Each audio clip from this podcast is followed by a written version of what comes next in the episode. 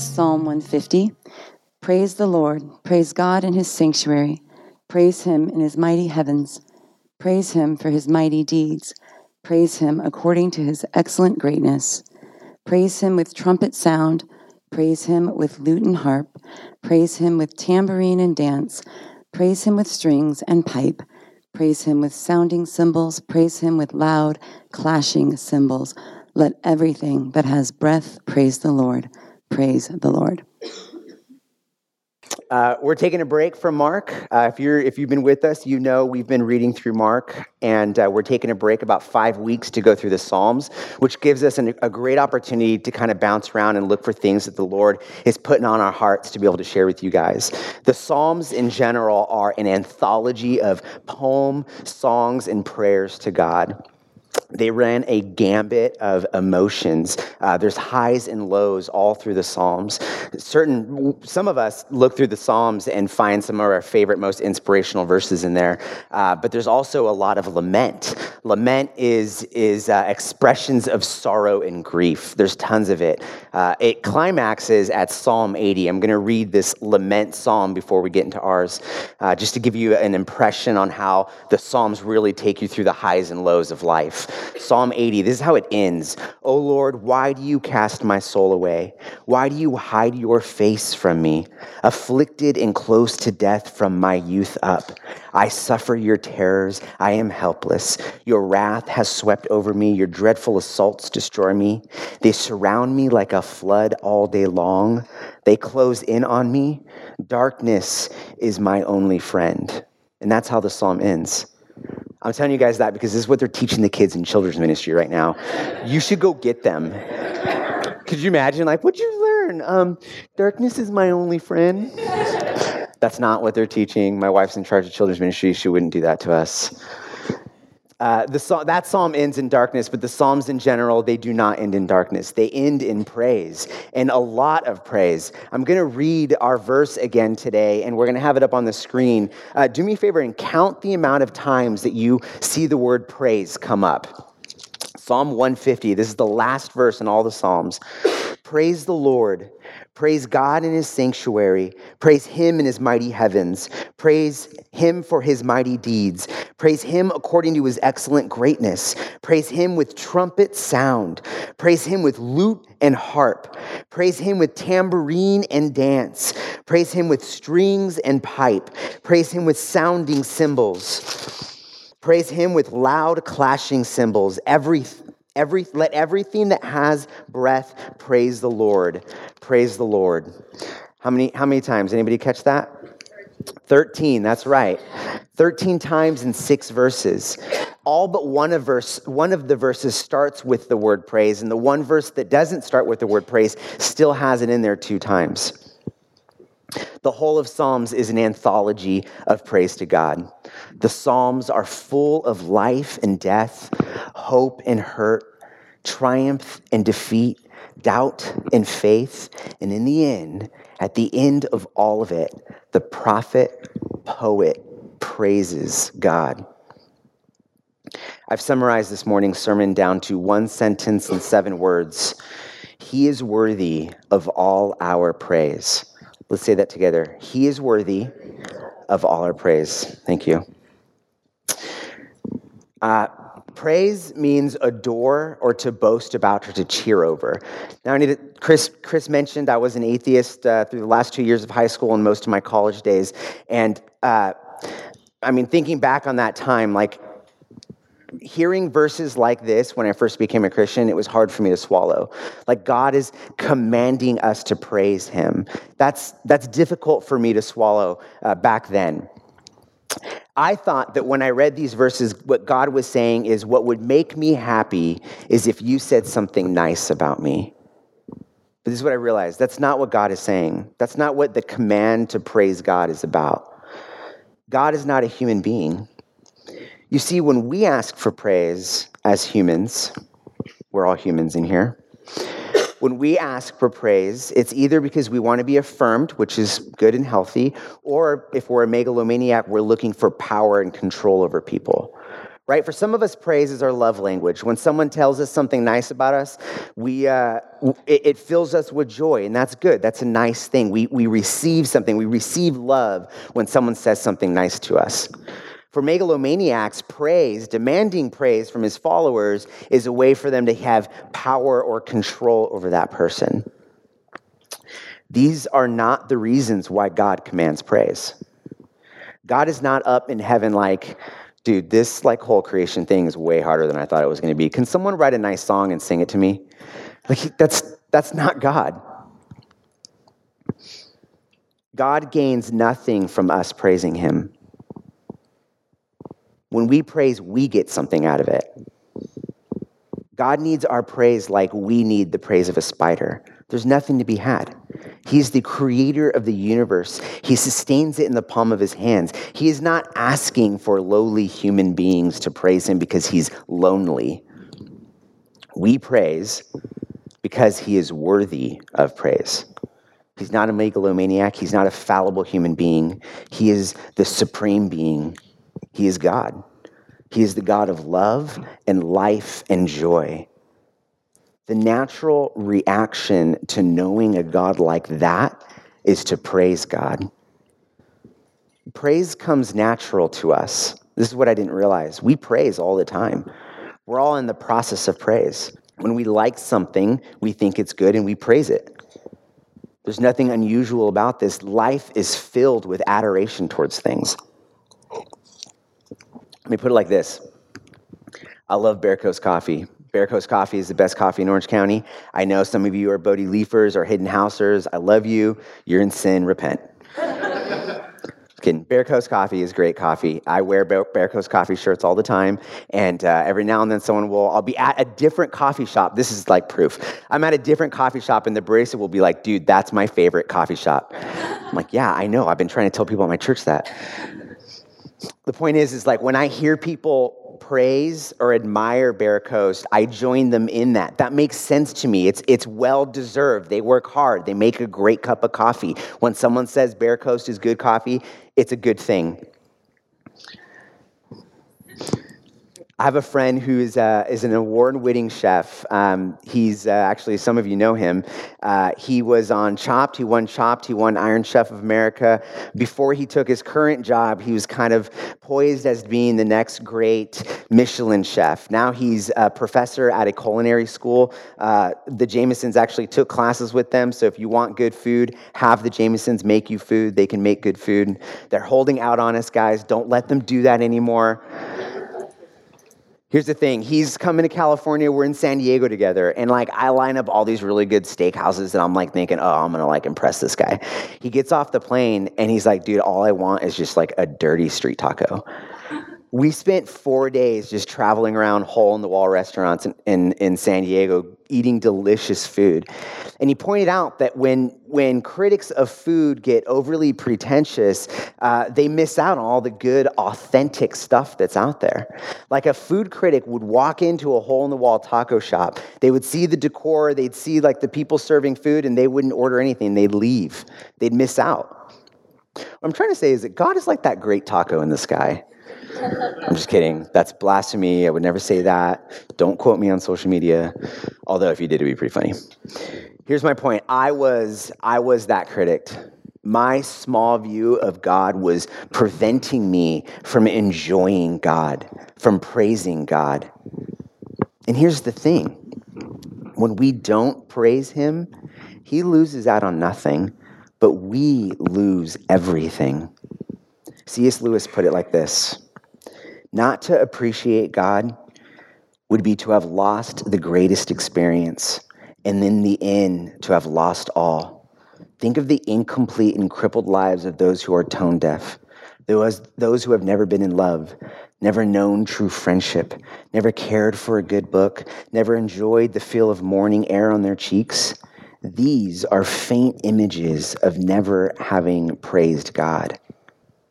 Which brings me to our second point this morning praise is good for us. We've been talking about praise as a way of complimenting, uh, of approving of something that is good or giving attention to something that's well deserved. But there's something else to consider too. we praise the things that we enjoy most. Our, our natural reaction when there's something that brings us joy and happiness is that that kind of bubbles over into praise right? Like when you watch a good movie or you read a good book or you hear a great song like you you say something about it. You go and you tell a friend. Praise is an expression of eternal joy. My wife and i we love food. We're foodies. I've been talking a lot about food this morning. I'm hungry. I didn't eat breakfast. My wife and i love food uh, we, we love finding fun new restaurants. Some of you guys have been invited on double dates with us to go to these restaurants. Like, that's what we do. We go by ourselves, we find a great new spot, then we invite our friends to come with us to those things. And when they come and they eat the food and they're like, that is really good, we're like, yeah, I know, that's really good. This is us praising together. In that same way, when we praise God, we invite others in on that praise with us so that they join us in that. One more C.S. Lewis quote for the day. Just as men spontaneously praise whatever they value, so they spontaneously urge us to join them in praising it. Isn't she lovely? Wasn't it glorious? The psalmist, in telling everyone to praise God, are doing what all men do when they speak of the things that they care about. You see, praising God isn't about his joy, it's about our joy. Now, there are many ways in which we can praise God, but Psalm 150 is specifically talking about two ways. It's talking about song and dance. Let's look at verses 3 and 5 again. Praise him with trumpet sound. Praise him with lute and harp. Praise him with tambourine and dance. Praise him with strings and pipe. Praise him with sounding cymbals. Praise him with loud clashing cymbals. Okay, King's Cross family been with you a while. I love you guys. You know I love you. People who are here visiting, we love you. We're glad you're here. We planted this church for the glory of God and the good of our neighbors, and our hope that you would feel welcomed here. If you're not a Christian and you're exploring faith right now, man, we're super glad you're here. We planted this church for you. Right now, what I'm going to do is this next this next kind of section of this morning is really for my King's Cross family. You're you're like at the dinner table with us. There's spaghetti. Enjoy the spaghetti. We're going to have a family talk. You're welcome to listen. King's Cross family, uh, I want to be real with you guys. My hope and prayer throughout this whole week of preparing Psalm 150 is that this verse would light a fire in our bellies in the way that we would praise and sing to God on worship on Sundays. Like the truth of who God is and what he has done with us needs to seep down from our head to our hearts. It's not even something that I want. This is something that God is clearly asking of us from Psalm 150. God wants us to overflow with praise and joy for Him. My fear is that we, I, will be perpetually stunted in my love and knowledge for God, in my understanding of who He is, in my worship for Him, in my joy in life, if I can't overflow with praise the way that the prophet poet is praising God in Psalm 150. And I, like, we, we come from different backgrounds. I spent a number of years at a church where not intentionally, but maybe unintentionally, this type of praise, the praise that would cause you to move and sing, that type of praise was kind of shunned. Like if you did that, people were a little bit worried about you. Like if you moved a little too much, like the elders were like on the ear mics, like, I don't, I think he's on ecstasy, I'm not sure. We've almost been taught that God doesn't want our spontaneous joy. But that's not true. God wants our head and our heart. The psalmist is telling us to praise with voice, to praise with our bodies. Like, I love theology. Theology is studying the things of God. We nerd out on theological books. Chris and I, in the 15 years we've known each other, have spent countless hours talking about theology until 2 a.m. One of the first times Brian and Seitz and I hung out, we were at his house until 2 a.m. Scott Wilson, his bedtime's like 7 p.m., but we've had a lot of lunches where we would talk about theology. Here's the thing though if my theology doesn't make me overflow with praise and joy to God, then my theology is shallow. like something's not clicking. And I'm not I'm not talking about emotionalism here. Emotionalism is emotions for the sake of emotions. We're not here to get high on the idea of God. I've been to church services where like it's time for music and everyone like throws the chairs aside and runs to the front of the stage and they're like raging, like mosh pit raging and there's laser lights and it's smoke screens and I'm reading the lyrics and I have no idea what the song is about. Like the band is just trying to stir emotion. That's not what we're talking about here. That's not what the psalmist is talking about. What the psalmist is talking about is knowing and seeing and believing in God and then overflowing in praise and worship because of who he is and what he has done for us. There's this great story in 2 Samuel about King David. This is like manly man King David, like slayed Goliath, led armies to victory, has an incredible empire, like manly man, okay? He's out in the courtyard and he's excited about God and he is singing and he is dancing and he's ripped his shirt off and he's sweaty and he's acting a fool. And his wife is up in the castle looking down like this idiot. So he comes back into the castle and she's like, Look at you, you've disgraced yourself. You're the king and you're out there acting like a fool. And this is King David's response in 2 Samuel. It was for the Lord who chose me. I will dance before the Lord and I will dishonor myself and humble myself even more. Basically, he was like, dude, I don't care if I look dumb. Call me a fool. God is worthy of my praise. So here's the thing if, if you're like me and you feel like maybe you haven't been given permission to praise him, this is it. As a family, as a King's Cross family, like we, man, we can praise him. God, in his kindness, has ordained music to be good, which is why we praise him in song. Since the beginning of man, in every culture throughout every part of human history, music has played a vital role. It's it affects us in a unique way. I mean, if you think about it, like you, you will not sing my sermon this week, but you might find yourself in the car singing some of the songs that we sing today. God uses music to connect our head and our hearts. We learn through music in a unique way. But here's the other thing that music does, especially when we sing together it connects us closer together as a family. When we sing, it knits us together. Like soccer fans in Europe, they start chanting music at the pub. Then they walk to the soccer stadium, they're chanting music. They get into the soccer stadium, they're chanting music. They're watching the game, they're chanting. They're like sleeping the next day chanting the music. And that knits them closer together. Armies would chant songs before going to war to build themselves up and prepare for battle. When we unite our voices as a family, God does something unique. He unites us, He bonds us together as a community. This is the reason why we have uh, cultivated a, a, liturgy, a system of worship here that is meant to be collaborative. Like, you don't come and this isn't a one way stage. It's not Joe, for example, it's not Joe just singing to us and praising. He is leading us to praise it shouldn't be Joe's voice is the only voice that we hear. He's leading us to join him in worship. I love your voice, Joe. But like, Michaela's like, how dare you? I want to hear his voice.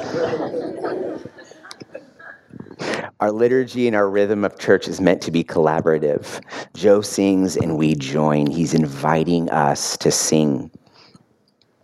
I love our friends uh, in the black church. Uh, I got a good friend, Jeremiah. We were in Germany with him recently, and we're sitting there singing, and this dude is like going nuts. He's praising God, he's pumping his fist, he's singing hallelujah, he's like dancing. And this is like, this is during announcements, basically.